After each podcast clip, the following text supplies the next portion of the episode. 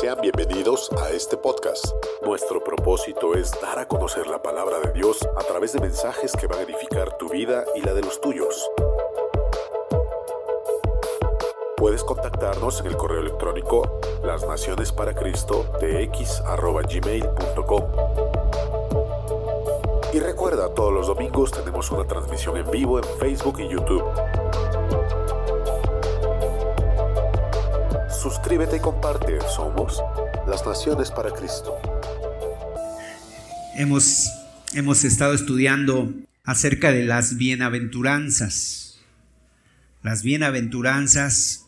Y el día de hoy nos toca estudiar Mateo capítulo 5, versículo 7. Bienaventurados los misericordiosos, porque ellos alcanzarán misericordia. Definitivamente vivimos en un mundo, vivimos en un mundo donde no hay compasión, donde no hay misericordia, no hay bondad. Si tú oyes las noticias, ¿verdad? De repente hay en el mundo, por ejemplo, en los países hay dictadores, hay personas que tienen poder, que tienen influencia en muchos lugares sobre un pueblo y no tienen compasión, no tienen misericordia en ningún área, ni en, el área del trabajo, ni en el área de, de, cualquier tipo de, de situación. No hay compasión, no hay misericordia. Pero luego cuando esas personas son llevadas a juicio, cuando esas personas son son ligadas a un proceso. Lo curioso es que claman por misericordia. Y entonces empiezan a clamar, ten, ten compasión de mí, ten misericordia. Y eso ha pasado con muchos líderes. Cuando los han llevado a juicio, cuando han puesto, los han puesto en algún tribunal, claman por misericordia. Muchas personas en el área laboral no hay misericordia los, patrones, los, los, los, jefes, quieren el todo, no el 100, el 100, el 120.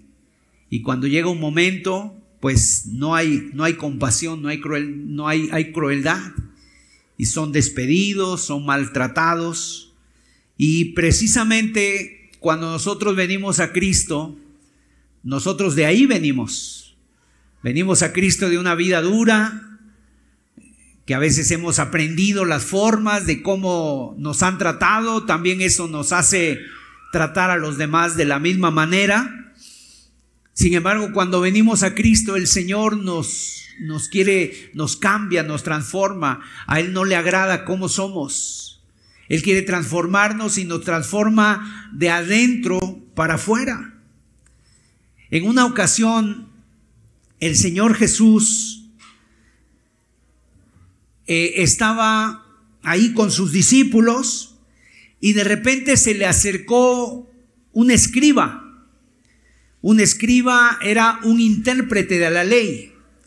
Y este escriba le hizo una pregunta, se le acercó para hacerle una pregunta al Señor. Y ustedes saben que los escribas, los fariseos, eran expertos en hacer preguntas capciosas al Señor. Su pregunta no era muy, muy bien motivada. Su pregunta venía de una trampa que quería hacerle al Señor y era la siguiente. ¿Qué debo hacer para heredar la vida eterna? Le preguntó él. ¿Qué debo hacer para heredar la vida eterna? Y entonces el Señor le contesta con otra pregunta y le dice el Señor, ¿qué dice la ley? ¿Qué dice la ley? O sea, como diciendo, tú lo sabes. Tú eres un escriba, tú eres una persona que se dedica al estudio de las escrituras. Y entonces el escriba contesta esto, dice, bueno, la ley dice, amarás al Señor tu Dios con todo tu corazón, con toda tu alma, con toda tu mente, con todas tus fuerzas y a tu prójimo como a ti mismo. O sea, lo que el escriba estaba haciendo, estaba resumiendo los mandamientos, los diez mandamientos los estaba resumiendo. Y el Señor le respondió lo siguiente, bien, bien has dicho, haz esto y vivirás. O sea, la respuesta del Señor fue muy clara, cumple la ley y vivirás eternamente.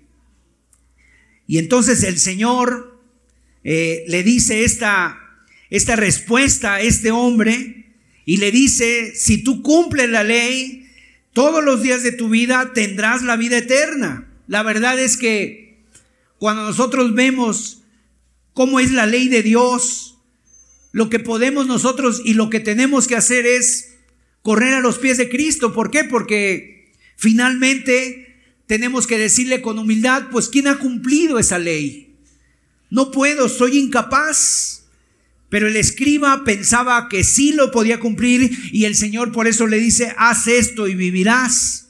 Ahora, el escriba quería justificarse. Pensaba que él sí cumplía la ley, pensaba que amaba a su prójimo, pero era muy curioso porque para los judíos su prójimo era alguien muy cercano, era otro judío igual que él. Los mismos judíos, los mismos de su nación, otro igual que él. Entonces el Señor le dice al, al, escriba, cumple la ley y vivirás. Y el escriba le dice, ¿y quién es mi prójimo? Como que ahí viene la, la pregunta, ¿no? Porque él estaba pensando, ¿quién es mi prójimo? Le dice este hombre y el Señor es donde explica esa gran parábola, la parábola del buen samaritano. Y en esa parábola dice que va un hombre camino de Jericó y es asaltado por unos ladrones y es dejado en el suelo como medio muerto.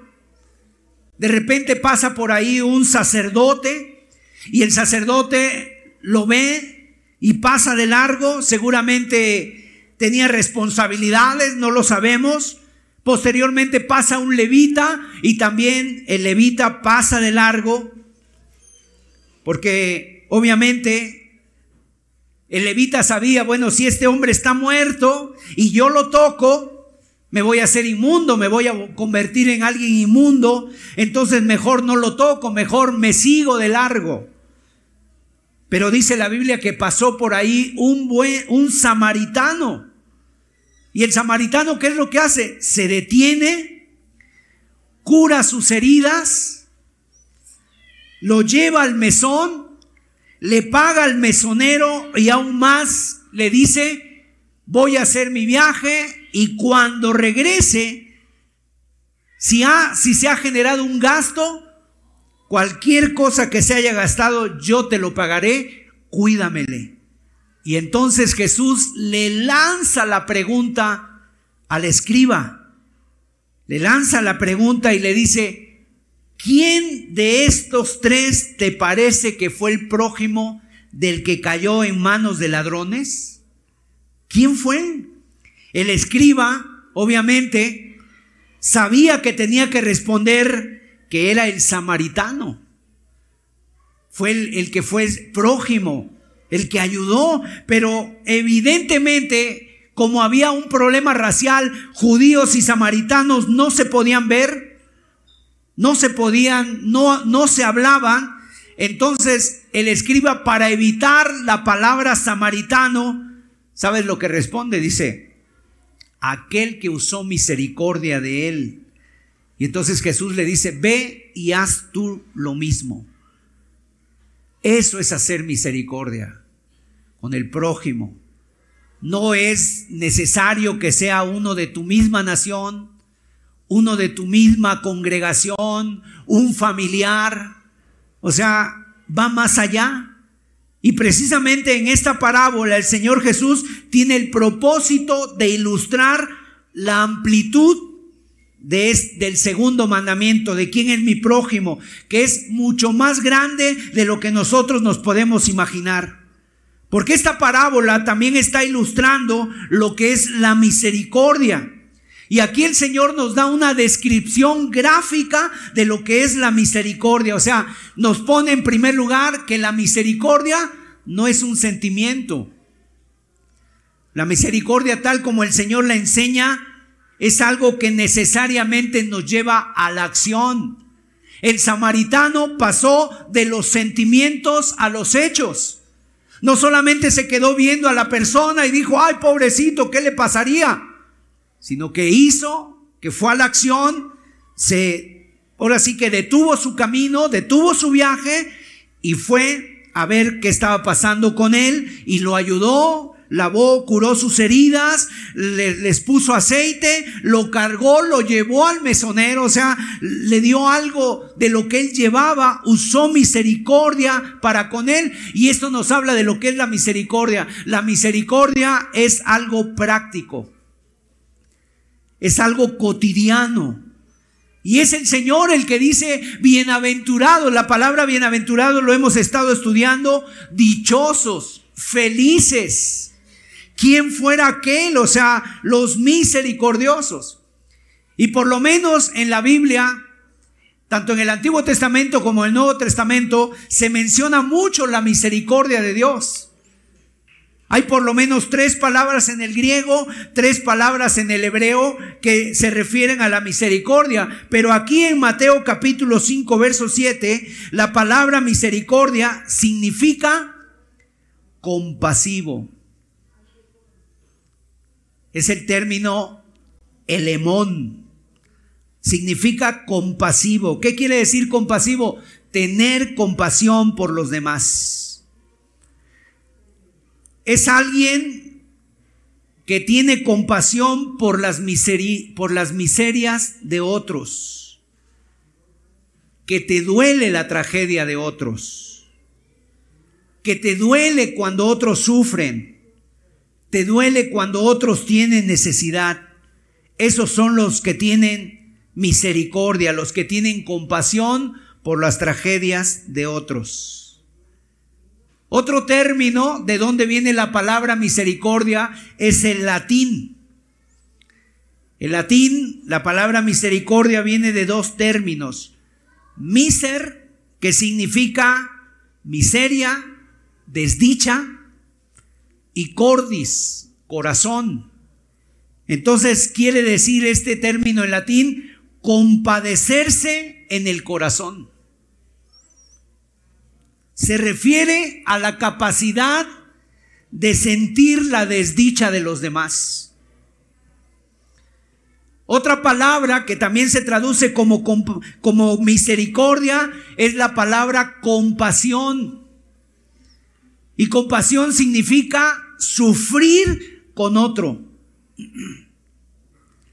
Y esta palabra apela al sentimiento, pero apela a nuestras emociones más profundas. Ahora, en la Biblia, la palabra que describe el Señor Jesús, tal como se usa en el lenguaje bíblico, se refiere a sentir el mismo dolor que la persona siente y actuar para aliviar las penas y el sufrimiento que trae el pecado.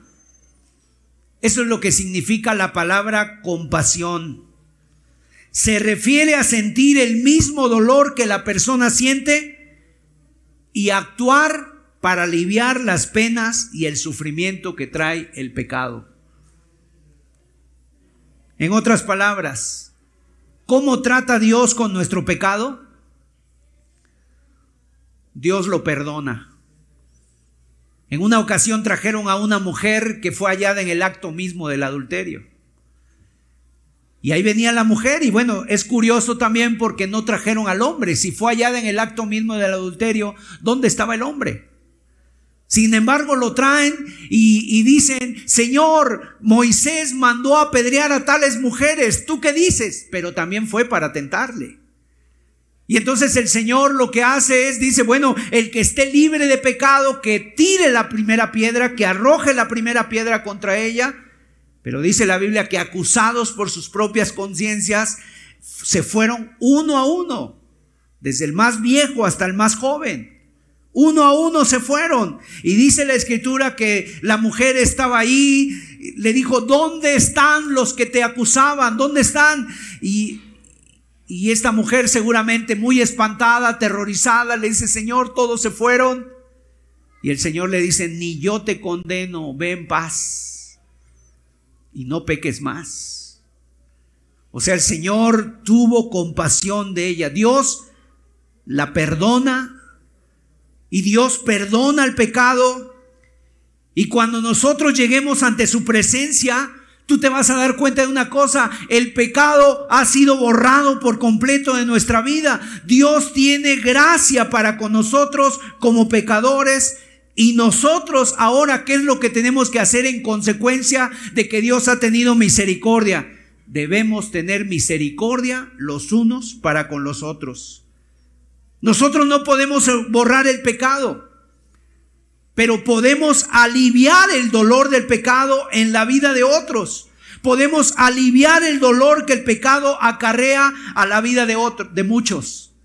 El pecado, el abandono, la miseria, la soledad, la tristeza, el dolor, la enfermedad.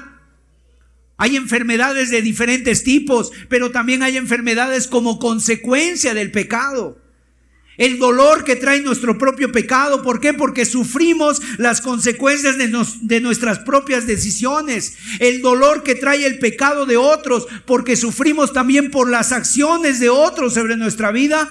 Pero misericordia es aliviar ese dolor. Entonces, mis amados, sin duda, esa parábola del buen samaritano nos mueve a nosotros a qué? A ser buenos samaritanos. Y hemos de reconocer en primer lugar que el Señor Jesús es el buen samaritano. Porque Él fue despreciado entre los hombres. Él fue varón de dolores. Pero Él que pasó se compadeció de nosotros. Nosotros de alguna manera somos aquellos que que estábamos ahí, fuimos asaltados por los ladrones, nos golpearon, pero el Señor que hizo no pasó de largo, el Señor nos encuentra en el camino, éramos nosotros sus enemigos, judíos y samaritanos no se llevaban, no se hablaban, y sin embargo Jesús que hizo con nosotros cada uno se detiene, cura nuestras heridas, paga el precio de nuestro rescate y además Él ha prometido algo, cuando yo regrese, va a acabar de pagar con todo lo que falta. Cuando Jesús regrese, dice la Biblia que vamos a estar con Él. O sea, el Señor Jesús se compadeció, Él no vino a apagar el pábilo que humea, Él no vino a quebrar la caña, la caña cascada, vino a salvar a los pecadores por su gracia infinita. Y ahora nosotros debemos ser imitadores del Señor Jesús, nosotros debemos aliviar la carga del pecado como teniendo misericordia y compasión los unos de los otros, los que sufren, los que están en problemas, el Señor Jesús fue movido a misericordia. En la Biblia tú puedes ver algo, mis amados. Muchos de los milagros que el Señor Jesús hizo fue por su misericordia, por su compasión. La Biblia dice que cuando Él bajó del, del monte de dar este mensaje, este sermón del monte, la gente estaba admirada de su doctrina, la gente decía, eh, este, esta persona habla no como los escribas y fariseos, sino que habla con autoridad. Y después dice la Biblia que vino un leproso. Imagínate un leproso. Para nosotros tal vez es raro en mencionar un leproso. ¿Por qué? Porque tal vez no está muy, digamos, la enfermedad no está muy latente el día de hoy. Seguramente la hay todavía. Pero un leproso en aquel entonces andaba todo cubierta, toda la cabeza. Tenía llagas en, la piel. Esa enfermedad les producía insensibilidad. Y entonces ahí estaba la persona y dice la Biblia que cuando Jesús baja del monte, este hombre viene a Jesús y le dice, Señor, si quieres puedes limpiarme. Y el Señor, mis amados, ese milagro fue de la compasión, quiero, sé limpio, le dijo, pero ahí la expresión, mis amados, es que el leproso se acerca, todos los demás se echan para atrás, los mismos discípulos, pero el Señor toca a este leproso, lo toca en otra ocasión el Señor ve las multitudes y dice, tuvo compasión de ellas. ¿Por qué? Porque las vio como ovejas que no tienen pastor. y se compadeció y les dio de comer, las alimentó, alimentó a las multitudes. Entonces yo quisiera, mis amados, con este sermón ser muy práctico.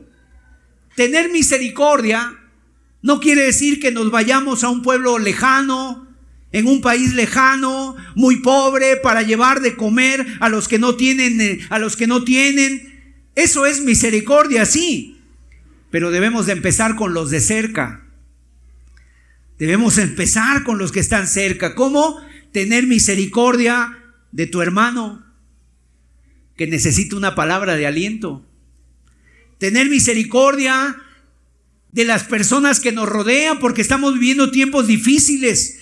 Y creo que en este tiempo todos necesitamos una palabra de aliento.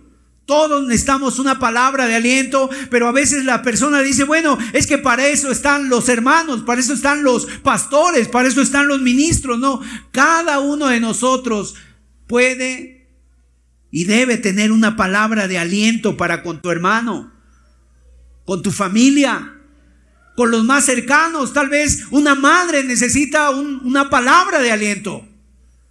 Tal vez necesita acompañada esa palabra de aliento medicina. Tal vez necesita que le visites, necesita un abrazo, necesita escuchar cuánto la valoras. Con tus hijos, tus hijos necesitan tu compañía, tu consejo, tu dirección.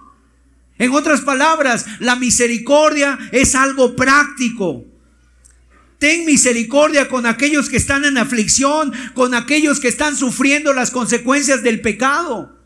El Señor Jesús habló mucho de la misericordia. el Señor Jesús se refirió que en una ocasión había un hombre, dice ahí también, contó esta historia el Señor de el rico y Lázaro.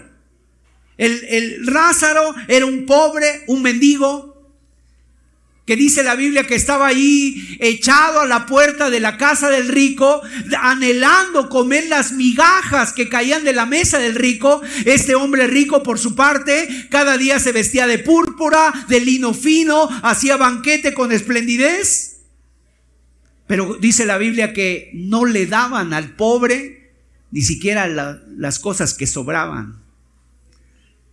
Y la Biblia dice que ambos murieron. Murió el rico y murió el pobre. Porque así es la muerte, mis amados, es una realidad para todos. Y un día vamos a estar delante de la presencia de Dios. Y la Biblia dice que el, pobre, el mendigo, fue a, a Dios, fue al seno de Abraham, fue a la gloria de Dios y ahí era consolado. Obviamente no era por ser pobre que fue al cielo, era porque él amaba a Dios, era porque su esperanza estaba en Dios y porque él tenía una confianza en Dios. Pero el rico, dice la Biblia, que fue atormentado. Y en su y ahí dice la Biblia que alzó sus ojos estando en tormento y le dijo, "Padre Abraham, ten misericordia de mí." Fíjate este hombre que ahora se encuentra en necesidad, ahora ya no tiene el consuelo, ya no tiene la ropa, ya no tiene nada absolutamente de lo que tenía, ahora clama por misericordia. ¿Cuántas personas estarán así el día del juicio, clamando por misericordia? Señor, ahora sí, eh, ten misericordia de mí, ten misericordia. Y clamarán a Dios por misericordia. Y le dijo el padre Abraham, tú tuviste tus bienes aquí. El, rico, eh, el pobre ahora es consolado y tú eres atormentado. Y entonces ahora él decía, pero manda a Lázaro que moje la punta de su dedo en agua porque estoy atormentado en esta llama. Cuando este hombre ni siquiera le quiso dar a él una migaja, ni le quiso dar un poquito de agua al rico, al pobre, al mendigo. El único consuelo que tenía el mendigo era que, las, que los perros le lamían las llagas. Mis amados, vemos también una progresión en estas bienaventuranzas. Una progresión y nos hablan precisamente de la esencia del cristiano. ¿Cuál es la esencia del ciudadano del reino de los cielos? Hace ocho días se hablaba, bienaventurar los que tienen hambre y sed de justicia. Y ahora vemos que el que en verdad tiene hambre, ama la justicia, crece en santidad, tiene un corazón lleno de misericordia y somos imitadores del Señor Jesús, tenemos un corazón lleno de misericordia y la misericordia del Señor, ¿verdad? Que Él fue nuestro buen samaritano, Él dejó su gloria, dejó su palacio, dejó su corona, quiso venir a compadecerse de nuestra miseria y nos alcanzó y se compadeció de nosotros. Pero ahora hay una progresión en estas bienaventuranzas. Si tu corazón realmente está lleno de hambre y sed de justicia, entonces por ende tu corazón va a llenarse de misericordia. Y esa misericordia, esa bienaventuranza completa la, anterior, hambre y sed de justicia. Ahora fíjense mis amados hermanos, las primeras cuatro bienaventuranzas, los pobres en espíritu, luego dice, bienaventurados los pobres en espíritu, bienaventurados los que lloran, bienaventurados los mansos, bienaventurados los que tienen hambre y sed de justicia, esas características de las bienaventuranzas son internas, son hacia Dios. Pero ahora, en esta quinta bienaventuranza, nos empuja hacia afuera. Una vez más se ve la ley de Dios aquí. La ley de Dios siempre va a consistir en amarás al Señor tu Dios con todo tu corazón, tu alma, tu mente y tus fuerzas. Y en segundo lugar, amarás a tu prójimo. Estas bienaventuranzas ahora se van a referir a nuestro prójimo a, nuestra actitud que nosotros tenemos. La verdadera justicia, la que nos está describiendo aquí el Señor, la que tiene misericordia, es capaz de decir, mira, me has ofendido, pero te perdono. Tiene que ver con el perdón, tiene que ver con la compasión, tiene que ver precisamente con el pasar por alto los pecados. Acompáñame a Miqueas capítulo 6, verso 8. Miqueas capítulo 6, versículo 8. Dice así la escritura: Oh hombre, él te ha declarado lo que es bueno. ¿Y qué pide Jehová de ti? Solamente hacer justicia y amar misericordia y humillarte ante tu Dios. ¿Qué pide Dios de nosotros? Si alguien se ha preguntado, Dios, ¿qué pides tú de mí? ¿Cómo puedo yo servirte? ¿Cómo puedo yo agradarte? ¿Qué pide Dios de ti? Tres cosas. Hacer justicia, amar misericordia y humillarte ante tu Dios. Está, está describiendo precisamente esa misericordia lo que el cristiano es, lo que el cristiano hace. Bienaventurados los misericordiosos. Pero ahora fíjense, no está diciendo el Señor, bienaventurados los que hacen obras de misericordia. Es muy importante entender esta parte. ¿Por qué? Porque el Señor no solamente quiere que nosotros nos volquemos a hacer obras de misericordia y obras de misericordia. Hay muchas personas que pueden estar haciendo misericordia, pero no tener un corazón misericordioso.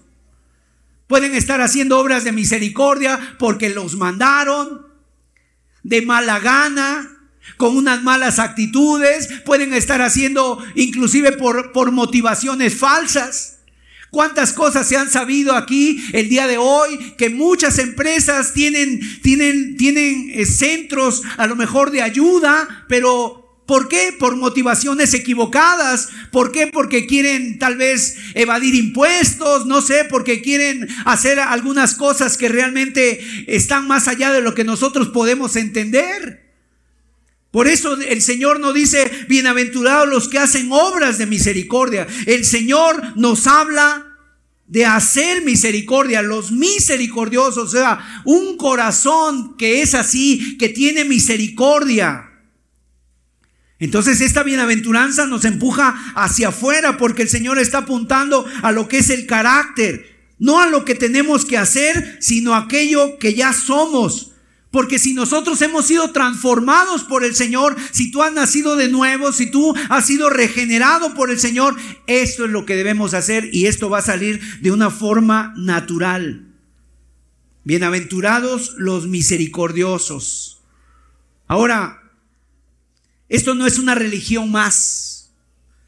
No está considerando, o sea, como algo de que dices, bueno, ¿qué tengo que hacer? Porque muchas religiones es lo que te van a decir, es que si tú estás en esta religión, tú tienes que hacer esto y te van a dar una lista de las cosas que tienes que hacer. Y si haces esas listas, entonces ya eres de los nuestros. El Señor aquí no nos está dando una lista de lo que tenemos que hacer. El Señor nos está diciendo y nos está describiendo lo que hemos de ser, no lo que hemos de hacer. Él nos transforma de adentro hacia afuera. Los fariseos, mis amados, tenían una serie de reglas, de mandamientos, más de 600 mandamientos ¿Y sabes qué les dijo el Señor? O sea, todo eso lo hacían y el Señor les dijo sepulcros blanqueados. Por dentro a la verdad, por fuera la verdad se muestran limpios, pero por dentro están llenos de huesos de muertos. El cristiano entonces, el cristianismo no se trata de un montón de normas que tienes que cumplir. El cristianismo se trata de ser transformado por la misericordia de Dios que te ha alcanzado. Entonces la pregunta no es qué haces, sino quién eres. La pregunta es, ¿eres misericordioso? Y la misericordia se va a expresar de muchas maneras. Hay personas que pueden hacer grandes obras de misericordia, ah, grandes actos de bondad, pero la misericordia tiene que ver con muchas veces el llorar con alguien, muchas veces escuchar el dolor de alguna persona que sufre porque su corazón es misericordioso. Entonces, la misericordia es ser, no hacer. En segundo lugar, no podemos confundir la misericordia con algo que no es. Muchas veces la misericordia se puede confundir con ser una persona pasiva, con ser una persona apática espiritual, apática espiritualmente, o sea, no hacer nada, no decir nada. Un padre que nunca corrige a sus hijos porque es muy misericordioso, entre comillas. La verdad es que eso puede ser pereza. El maestro que deja que hagan sus alumnos todo lo que quieren, eso es, no es misericordia, eso es ser irresponsable. La Biblia inclusive dice que Dios nos disciplina. Vamos a ver en Hebreos capítulo 12, verso 11. Cuando se tiene que aplicar disciplina, nuestro Dios aplica de disciplina y aún eso es un acto de misericordia, porque si realmente amamos, buscamos el bien de los que realmente amamos. En Hebreos capítulo 12, verso 11 dice aquí la escritura, en verdad que ninguna disciplina al presente parece ser causa de gozo, sino de tristeza, pero después da fruto apacible de justicia a los que en ella han sido ejercitados. Otro punto es que la misericordia tampoco es, es un rasgo de un carácter natural. A veces se dice, no, es que esa persona ya es muy misericordiosa. No, no nacemos misericordiosos. Más bien por el pecado, nuestro corazón siempre es inclinado al egoísmo, nuestro corazón siempre es inclinado hacia lo malo tenemos que recibir de parte de Dios. Es un regalo del carácter de Dios. Es por la obra del Espíritu Santo que Él actúa en nosotros y nos hace misericordiosos. O sea, es una persona que es transformada por el Espíritu de Dios. Y ese milagro el Señor nos los da. ¿Cómo? Nos pone un corazón lleno de misericordia. De hecho, en la Biblia, en Hebreos capítulo, eh, perdón, en Romanos capítulo 12, se nos habla aún del don de misericordia el don de misericordia. Ahora, entonces alguien dirá, pero hermano Sergio, yo no tengo ese don. Mire, Dios nos dota de misericordia cuando nos convertimos porque Él tiene misericordia de nosotros y aprendemos que tenemos que perdonar, aprendemos que tenemos que ser compasivos, aprendemos a llorar, aprendemos a clamarle a Dios, pero todos somos, todo el cristiano es misericordioso, pero va a ir creciendo y algunos Dios les dota de un, de un don de misericordia, como es aquella persona que tiene una carga también por los demás para hacer, para hacer obras, para poner un comedor, para ir a un hospital a llevar comida. Ve la carga, ve la necesidad para poder visitar a niños, a niños que están ahí enfermos, padeciendo, para dar de comer a lo mejor a una persona que se la está viendo muy difícil o en un hospital, en una cárcel, en algún lugar. O sea, en Mateo capítulo 25 el Señor habló precisamente de esa misericordia. Y quisiera también otro error, mencionar otro error que a veces la persona piensa como en la causa y el efecto, como diciendo, si yo soy misericordioso, entonces Dios va a tener misericordia de mí. ¿Qué quiso? Como que, ¿qué están diciendo con esto? O sea, que yo me puedo ganar el cielo. Que yo me voy a ganar el cielo. Si yo soy misericordioso, entonces me voy a ganar el cielo. No, mis amados. Si yo soy misericordioso, Dios me abrirá las puertas de los cielos. No, eso es falso. No hay una razón, no hay una relación causa y efecto entre, entre estas dos afirmaciones. Y es fácil confundirnos. ¿Por qué? Porque entonces estaríamos obligando a Dios a tener misericordia de nosotros porque nosotros hemos tenido misericordia de los demás. Ay Señor, ya ves lo bueno que soy, entonces tú no me vas a negar la vida eterna. No se trata de eso. Porque entonces la salvación sería por obras. Y la salvación no es por obra, la salvación es por gracia. Para que nadie se gloríe, para que nadie diga, yo me la gané. Y ustedes no porque fueron malos, yo me la gané. La salvación no es por obras, es por gracia, es por medio de la fe. Y sabes, para buenas obras. Cuando tú ya tienes esa salvación, cuando tú ya tienes la salvación por la fe, ahora tú vas a hacer buenas obras, como algo natural. Eso es lo que dice la palabra de Dios y también lo explica Santiago el apóstol cuando dice, muéstrame tu fe por tus obras. Yo te voy a mostrar mi fe por mis obras. O sea, en otras palabras, que una persona cuando tiene fe, cuando tiene confianza, cuando, se, cuando tiene la salvación de Dios, naturalmente lo va a mostrar. La misericordia de Dios entonces, mis amados, bienaventurados los misericordiosos, porque ellos alcanzarán misericordia.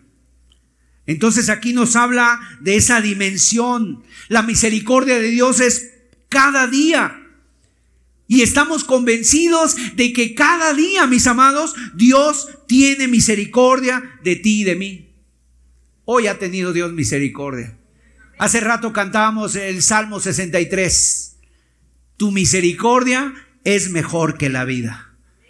Él nos da el respirar, nos da el alimento, nos da la familia, nos da la iglesia, nos libra de la tentación, nos protege del mal, te protege de ti mismo, inclusive de las consecuencias que tú podrías haber sufrido por todas las decisiones que has tomado en tu vida. Dios tiene misericordia de ti y de mí y de nosotros. El hecho de estar aquí y el hecho de que muchos nos estén viendo es una misericordia de Dios. Y cuando lleguemos a su presencia, él tendrá misericordia de nosotros. En el día del juicio el Señor dirá, tú eres mío, entra en el gozo de tu Señor. Gloria sea a Él. Tendrá misericordia de nosotros. Y fíjense, la misericordia en la palabra de Dios está ligada con el perdón siempre está ligada con el perdón, con, con, la compasión que nosotros tenemos, debemos de tener. Todo lo que estamos diciendo aquí es claro cuando se habla del tema del perdón. Cuando alguien peca contra nosotros, la Biblia dice que alguien está en deuda. El pecado es como una deuda. Como consecuencia de su pecado está en deuda con nosotros. Y si alguien te ha ofendido, Tú tienes que pensar en esto. ¿Se lo vas a hacer pagar? ¿Le vas a hacer pagar esa deuda? ¿Vas a hacer valer tus derechos? ¿Vas a demandar el pago que te debe por tu ofensa? ¿Vas a reivindicarte? ¿O qué vas a hacer? ¿Quieres humillarle como se merece? Miren, mis amados, eso no es cristiano.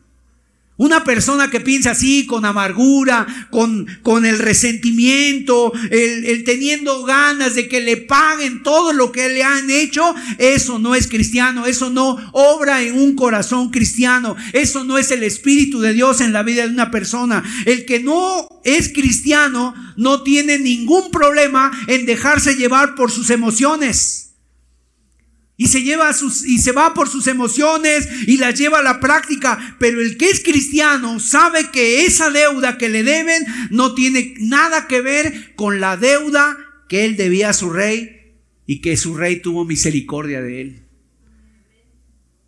El tema del perdón, mis amados, es algo muy grande en la Biblia y se ve nuestra capacidad y nuestro corazón misericordioso. Vamos a verlo en Mateo capítulo 18. Ahí en Mateo capítulo 18 el Señor habló de la misericordia y del perdón como sinónimos. Se llama la parábola de los dos deudores. No lo vamos a leer, pero tú lo puedes ahí tener en tu Biblia. En Mateo 18 el Señor dice que un siervo le debía a su rey, a su amo, diez mil talentos. En pesos mexicanos sería muchísimo dinero, miles de millones de pesos, para que tú te des una idea, miles de millones de pesos. La pregunta que nos viene, bueno, ¿qué, ¿qué hizo este hombre para deber tanto? ¿En qué se gastó todo este dinero? Es como si se llevara la partida nacional. Tal vez era un, constructor, no sé, tenía su cargo construir hospitales, carreteras, a lo mejor escuelas, alumbrados públicos, pavimentar las calles. No sé qué tanto tendría su cargo, pero todo se lo gastó. En lugar de autopistas hizo fiestas, en lugar de hospitales se fue de vacaciones, se fue con los amigos, se construyó su casa, se guardó su dinero allá en bancos, no sé, en algunos otros bancos. ¿Cómo pudo llegar a gastar tantos miles de millones? La cuestión aquí es que era una deuda impagable. ¿Cuántas vidas se necesitarían trabajar para pagar esos miles de millones de pesos? Era una deuda imposible de pagar. Y bueno, mis amados, eso representa una cosa. Esa es nuestra deuda con Dios. ¿Cuánto le debes tú a Dios? Diez mil talentos. ¿En qué te has gastado tanto? Cada pecado, cada maldad, cada falta de misericordia, cada falta de compasión, cada rebeldía, cada cosa que hemos cometido delante de Dios es tu deuda con Dios. Has estado así desde muy temprana edad, añadiendo, añadiendo deudas y deudas y deudas a tu vida. Eso es lo que dice Mateo capítulo 6, dice, perdona nuestras ofensas. Y en otro pasaje dice, perdona nuestras deudas. Cada pecado que hemos cometido es una deuda para con Dios.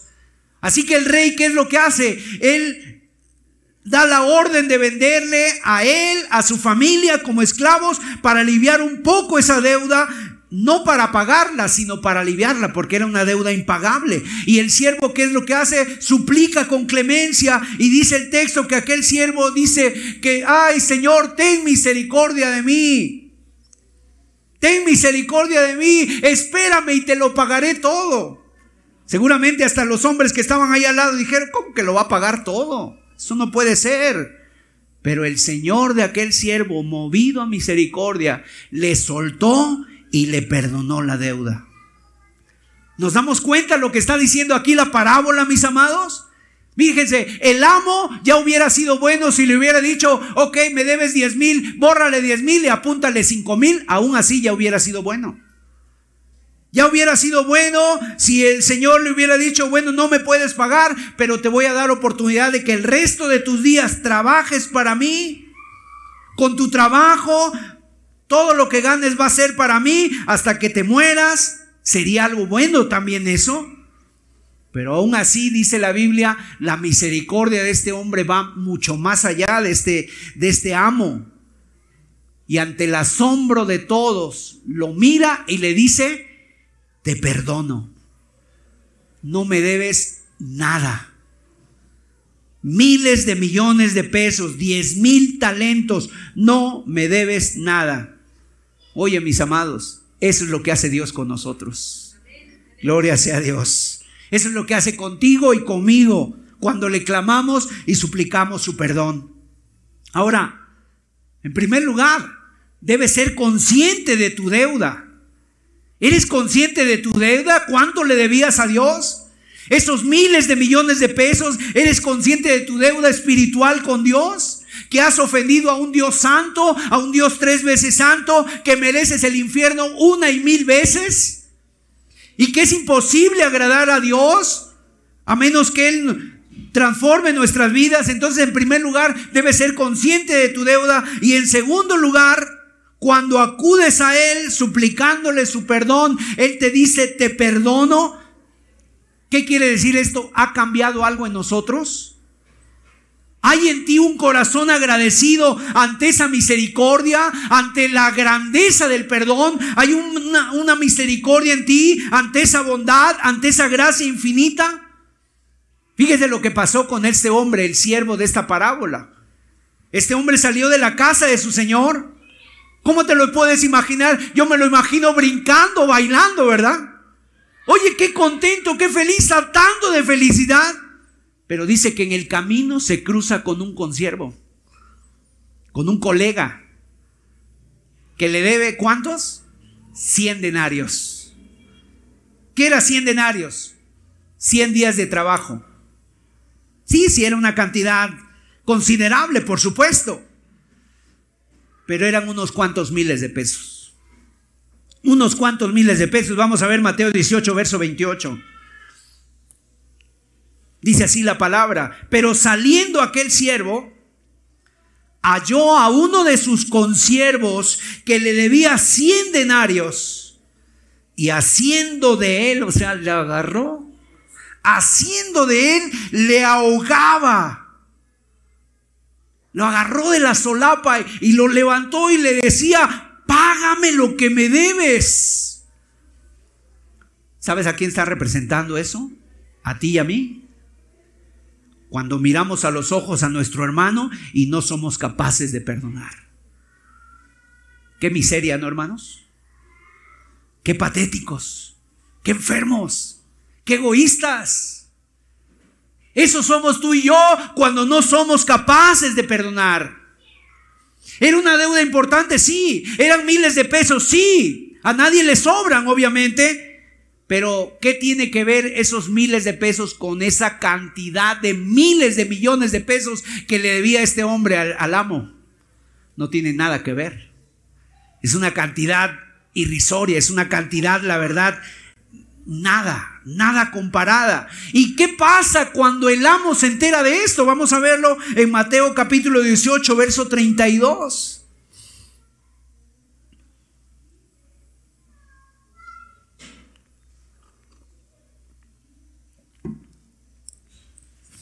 Entonces, llamándole su señor, le dijo, siervo malvado, toda aquella deuda te perdoné porque me rogaste. ¿No debías tú también tener misericordia de tu consiervo como yo tuve misericordia de ti? Entonces tome nota. Entonces su señor enojado le entregó a los verdugos hasta que pagase todo lo que le debía. Así también mi Padre Celestial hará con vosotros si no perdonáis de todo corazón cada uno a su hermano sus ofensas. Qué tremenda enseñanza del Señor Jesús. Es parte de la verdadera identidad del Señor, del, cristiano, saber perdonar. Perdonar. ¿Por qué? ¿Por qué vamos a perdonar? ¿Porque soy muy buena persona? porque somos muy lindos, porque somos muy buena gente. ¿Por qué? No, hemos de perdonar porque hemos sido perdonados. Hemos sido perdonados. Porque se lo merece la persona. Porque venga y me lo pida de rodillas, entonces sí. O porque me traiga un pastel. No, hemos de perdonar porque hemos sido perdonados. El que no es capaz de perdonar está mostrando, en primer lugar, que no ha sido perdonado. Es por eso que tú batallas mucho con esa amargura. Es por eso que tú batallas mucho con ese rencor, con ese resentimiento y no puedes perdonar. Y muchas veces a lo mejor hasta la persona ya la dejaste de ver. Tiene años que la dejaste de ver y aún así no has perdonado. Estás hablando ahí en tu corazón, estás tratando en tu corazón con esa amargura. ¿Por qué? Porque no has sido perdonado. Pero si hubieras sido ya recibido el perdón de Dios en tu vida, si te hubieras humillado, si hubieras sido consciente de cuánto pecado, el Señor ya le hubieras clamado y te hubiera perdonado y otra cosa hubiera sido tu vida, llena de amor, llena de paz. O sea, tu hermano está en deuda contigo del mismo modo que tú estás en deuda con Dios. Y si no tengo misericordia de mi hermano, es que no he entendido la deuda, ni el perdón, ni la misericordia de Dios. Y si yo soy misericordioso con él, estoy expresando que la misericordia de Dios ha tenido también que ver conmigo, ha sido una realidad en mi vida. Entonces, el perdón y la misericordia son dos realidades inseparables. Bienaventurados los misericordiosos, porque ellos alcanzarán misericordia. Mis amados, es triste verlo, pero la parábola de los dos deudores no acaba bien. Acaba mal. O sea, este siervo no alcanza misericordia. Podría haber acabado bien, porque estamos acostumbrados a que las historias acaben bien. Pero el Señor es, es un maestro tal que quiere que esa verdad quede grabada en nuestros corazones. Si hubiera acabado bien, el final, ¿cuál hubiera sido? El siervo se encuentra con su consiervo, se acuerda que ha tenido misericordia de él su, su Señor y entonces le dice, sabes, ni, ni sabes lo que me acaba de pasar. El Señor me perdonó una gran deuda, me ha perdonado miles de millones de pesos, así que yo sé que tú me debes, pero mira, olvídate de eso, te lo perdono. Y se van juntos a la fiesta contentos y felices. Pero esta historia no acaba bien, esta historia a propósito acaba mal. Porque el Señor siempre nos enseña por la vía del contraste. Lo que Dios hace con nosotros y lo que nosotros hacemos con los demás. ¿Sabes para qué?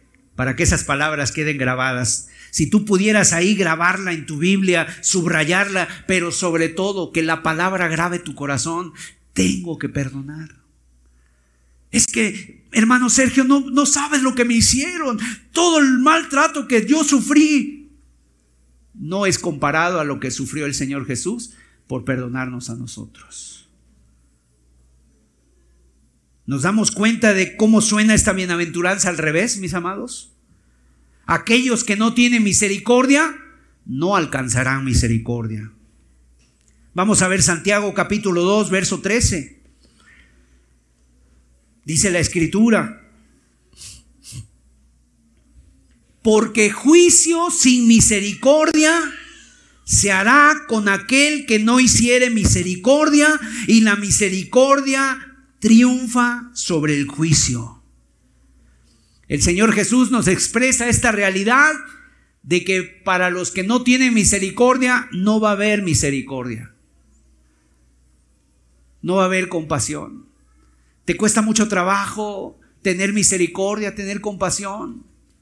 Te cuesta mucho trabajo visitar a una persona que está enferma. Te cuesta mucho trabajo compadecerte de algún enfermo, de alguna situación, de algún problema. En Mateo capítulo 25, verso 41, fíjate bien lo que el Señor, hablando de la misericordia, dice, y está diciendo los que no tuvieron misericordia. Aquí está el texto de, de Santiago, pero aplicado. Versículo 41. Entonces dirá también a los de la izquierda, apartaos de mí, malditos, al fuego eterno preparado para el diablo y sus ángeles, porque tuve hambre y no me disteis de comer. Tuve sed y no me disteis de beber. Fui forastero y no me recogisteis. Estuve desnudo y no me cubristeis. Enfermo y en la cárcel y no me visitasteis.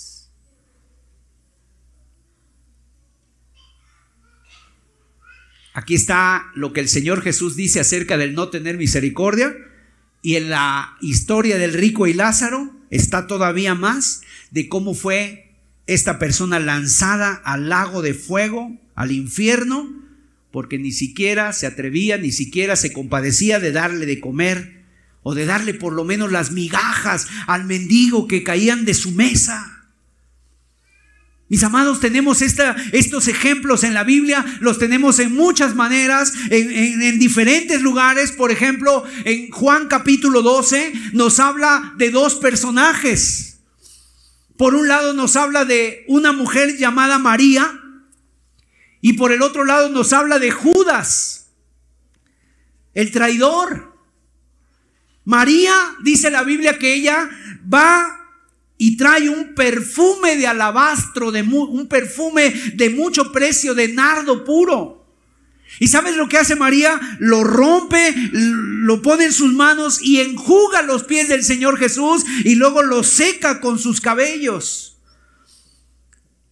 Y entonces Judas está ahí viendo eso y dice, ¿cómo es posible que este perfume se haya desperdiciado de esta manera?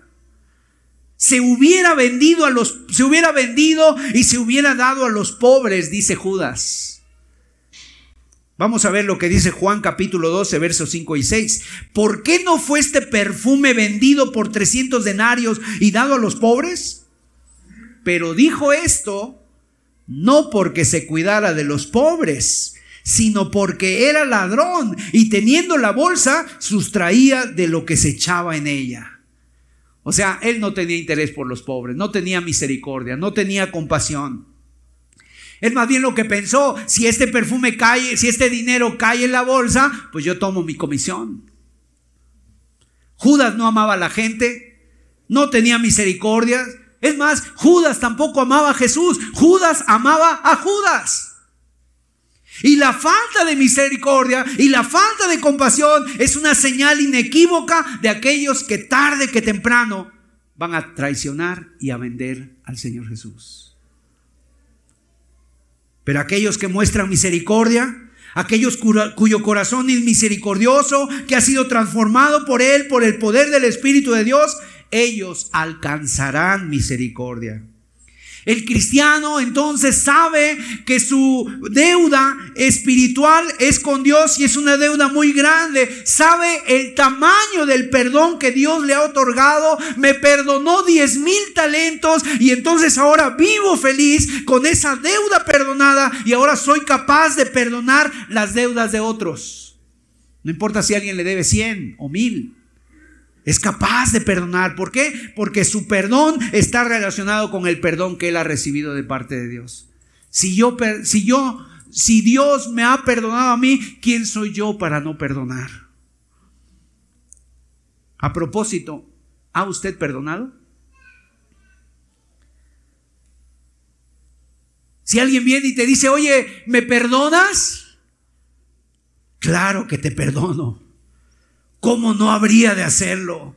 Si tú supieras lo que el Señor ha hecho conmigo, si tú supieras, si yo te explicara, claro que te perdono. Entonces el cristiano puede pronunciar esas palabras, mis amados. Te perdono. Mire lo que dice Mateo capítulo 6, verso 12. Yo sé que muchos de los presentes desde muy temprana edad recitaste el Padre Nuestro. A lo mejor te lo sabes de memoria, ¿verdad? Padre nuestro que estás en los cielos. ¿Qué dice? Santificado sea tu nombre. Venga tu reino.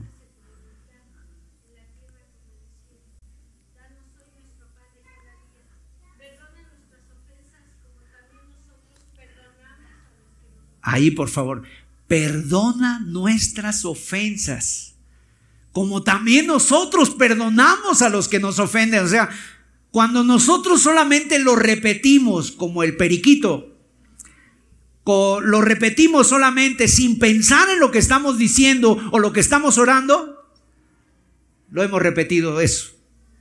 Cuando se muere alguien, cuando vas allá a la iglesia, con el cura, en el confesionario y todo, cuando vienes a la reunión, pero ¿realmente estás seguro de lo que estás orando?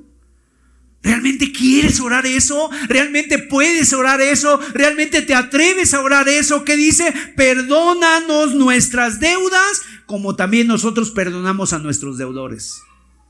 Está hablando del perdón. Está hablando de la misericordia. Está hablando de que si yo quiero ser oído por Dios, entonces yo también tengo que perdonar a los que me han ofendido. A nuestros deudores. Hay una correspondencia entre cómo tú perdonas a los demás y cómo el Señor te ha perdonado a ti. El cristiano puede orar el Padre nuestro, pero lo puede hacer con un corazón tranquilo porque hay misericordia en su corazón.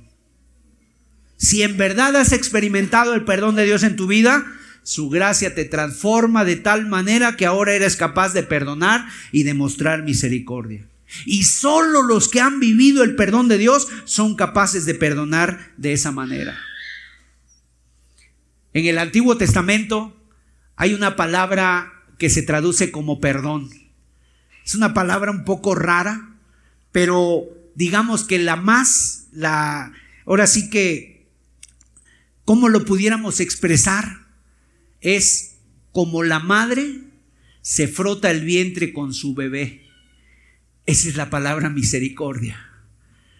¿Has visto tú una madre cómo, cómo, está ahí hablando con su bebé? O el papá llega y le está frotando la, eh, el estómago a la mamá, el vientre, y hablando con su bebé y le está frotando. O sea, ese bebé tal vez lo siente, ese bebé tal vez lo experimenta, pero el padre o la madre están ahí con esa compasión. Bueno, esa es la compasión que muestra Dios por el pecador.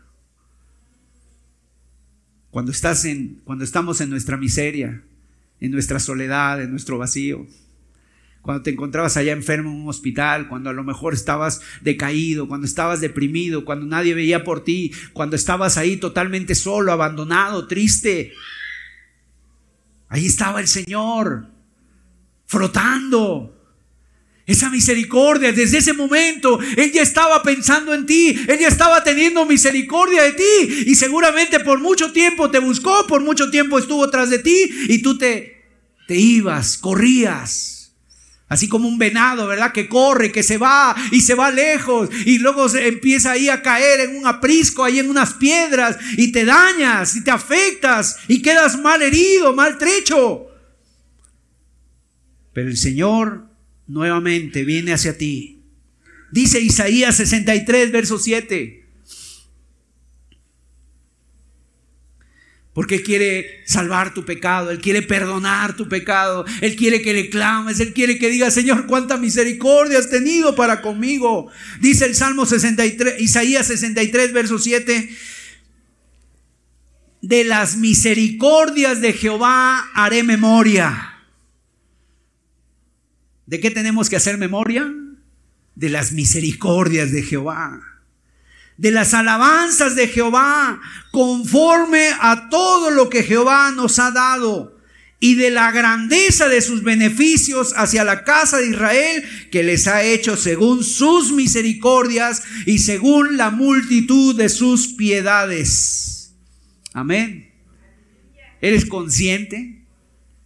Haz memoria de todas sus misericordias. Ah, haz memoria. ¿Cuántas misericordias, accidentes, enfermedades, peligros, aflicciones? Estabas desesperado porque no tenías un trabajo. Estabas desesperado porque tus hijos tenían hambre y Dios proveyó para ti. Por tanto, mis amados, debemos de crecer en misericordia cuando tú ves los estragos del pecado en la vida de los demás. Si en verdad has experimentado todo eso, entonces Dios te concede un corazón misericordioso. ¿Qué quiere decir esto? Que ahora ya no vamos a ver a la gente como antes la veíamos. Ahora ya no vemos a la gente como antes la veíamos. Ahora ves a la gente con compasión, como esclavos del pecado. Un cristiano por eso no anda en pecado, no anda en lujuria, no anda en maldad. ¿Por qué? Porque aunque veas a una muchacha, aunque veas a una mujer sola, aunque veas a una, una mujer eh, bonita, a lo mejor agraciada, tú la ves con ojos de misericordia y compasión, el ver su vacío, el ver su dolor, el ver su quebranto. Tú los ves como personas de carne y hueso. Los ves como el lugar donde tú estabas antes y ahora donde yo estoy por la gracia de Dios, porque tengo compasión, porque tengo misericordia.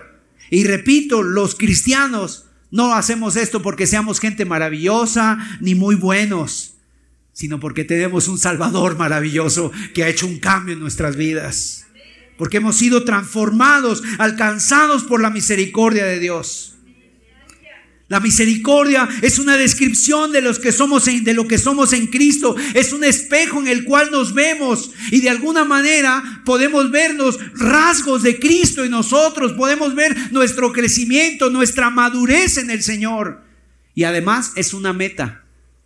Yo tengo que ver eso como una meta de decir, Señor, yo quiero ser cada día más como tú. Quiero ser más como tú cada día, Señor. Esa es la misericordia vemos a Cristo, su completa misericordia, mis amados. La falta que hay en nosotros de misericordia, ¿por qué viene? Porque muchas veces buscamos lo nuestro. Porque muchas veces nos centramos en nosotros mismos, escogemos un estilo de vida, ¿verdad? Egoísta. Y ese, esa vida no tiene sacrificio, no tiene misericordia. Es porque nos sentimos muchas veces pequeños nuestra deuda. Ah, cualquier cosa nos perdonó Dios. Nuestra propia necesidad de misericordia es porque tenemos un entendimiento superficial de las riquezas y la bondad de Dios para con nosotros. Aquellos que han recibido misericordia muestran misericordia. Fíjate el Señor Jesús, qué fue lo que clamó en la cruz del Calvario cuando Él estaba ahí en la cruz, que dijo, Padre, perdónalos porque no saben lo que hacen. Y el Señor que había dejado su reino celestial, el Señor que se encarnó, se identificó con nosotros, tuvo hambre, tuvo sed y tuvo misericordia de nosotros. Y ahí clavado en la cruz, mis amados, clamó, Padre, perdónalos. Qué increíble. Un hombre que tuvo misericordia también, ¿sabes quién fue? Esteban, el primer mártir. Lo apedrearon, lo estaban apedreando y él dice la Biblia que los hombres vieron el rostro de Esteban como el de un ángel y él vio a los cielos y dijo, veo los cielos abiertos y veo a Jesús, el Hijo de Dios, sentado a la diestra del Padre y luego clamó, Padre, perdónalos porque no saben lo que hacen. Padre, no les tomes en cuenta este pecado. Esas fueron las últimas palabras. Y durmió. Son palabras de misericordia. Mis amados, muchas personas te van a perseguir. Muchas personas te van a criticar, muchas personas van a hablar mal de ti, te van a insultar, te van a calumniar. Pero si tú tienes misericordia, tú vas a perdonar. Vas a perdonar. Mira a nuestro alrededor cómo está la vida. La gente está yendo por el camino, pero van camino a la perdición, a la destrucción. Viven en una completa desesperación, se llenan de ira por cosas, por cosas insignificantes. ¿Cuántas personas se alegran solamente porque han comprado algo, algo, algo nuevo y después cuando llegan a su casa lo instalan y al, al rato, dos, tres días ya están otra vez igual desesperados? Infelices. Los misericordiosos alcanzarán misericordia. Tenemos nosotros, mis amados, hacer misericordia. La iglesia debe hacer misericordia. Nosotros debemos hacer misericordia. No para ganarnos el cielo, sino porque ya tenemos el perdón de Dios que nos ha transformado.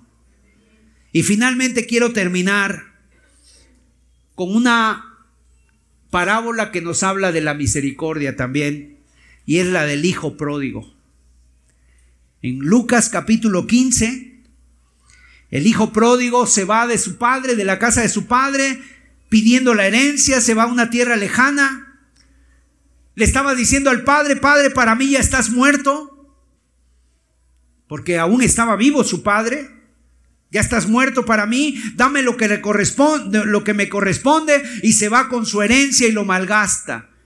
Y allá viviendo en una lejana tierra, de repente se le acaba todo el dinero y cuando se le acaba el dinero se acaban los amigos, se acaban las risas, se acaban los placeres y termina el hijo pródigo trabajando en una posilga, en un lugar de puercos. en lo peor de lo peor, entre animales inmundos, cuidando de, cerdo, eh, de cerdos en una posilga. Y entonces, dice la escritura, que en ese momento, en su desesperación, el joven vuelve en sí. Y amados, eso nos pasó también a nosotros. Un día, en algún momento de nuestra vida, volvimos en sí. Despertamos a una realidad. Volviendo, volvemos en sí. Y tal vez alguien que está aquí en esta tarde todavía no ha vuelto en sí. Todavía sigues en tus pecados, todavía sigues. ¿Qué dice la Biblia en primera de Pedro 4? Baste ya el tiempo pasado para hacer lo que agrada a los gentiles, que andan viviendo en pecados, que andan viviendo en desórdenes, que andan viviendo en inmundicias, en lascivias, que andan viviendo en fornicación, en borracheras. Ya basta ese tiempo, ¿no te has cansado de vivir así? Y entonces el Padre dice ahí, en el versículo capítulo 15, verso 17, este joven piensa, ¿cuántos jornaleros en casa de mi padre tienen abundancia de pan y yo aquí perezco de hambre? Me levantaré, iré a mi padre y le diré, Padre, he pecado contra el cielo y contra ti, ya no soy digno de ser llamado tu hijo, hazme como a uno de tus jornaleros. O sea, le está diciendo, a menos déjame trabajar en tu casa, yo lavaré los pisos, yo pondré la mesa, yo cuidaré las vacas, me das un sueldo y ya, Señor. Pero entonces es ahí donde encontramos la parte más maravillosa de esta historia, porque dice la Biblia que el Padre fue movido a misericordia. Cuando estaba lejos el Hijo, el Padre lo vio y fue movido a misericordia. ¿Y sabes qué hace el padre? Sale corriendo, se echa sobre su cuello, lo abraza, lo besa y empieza a proclamar estas palabras.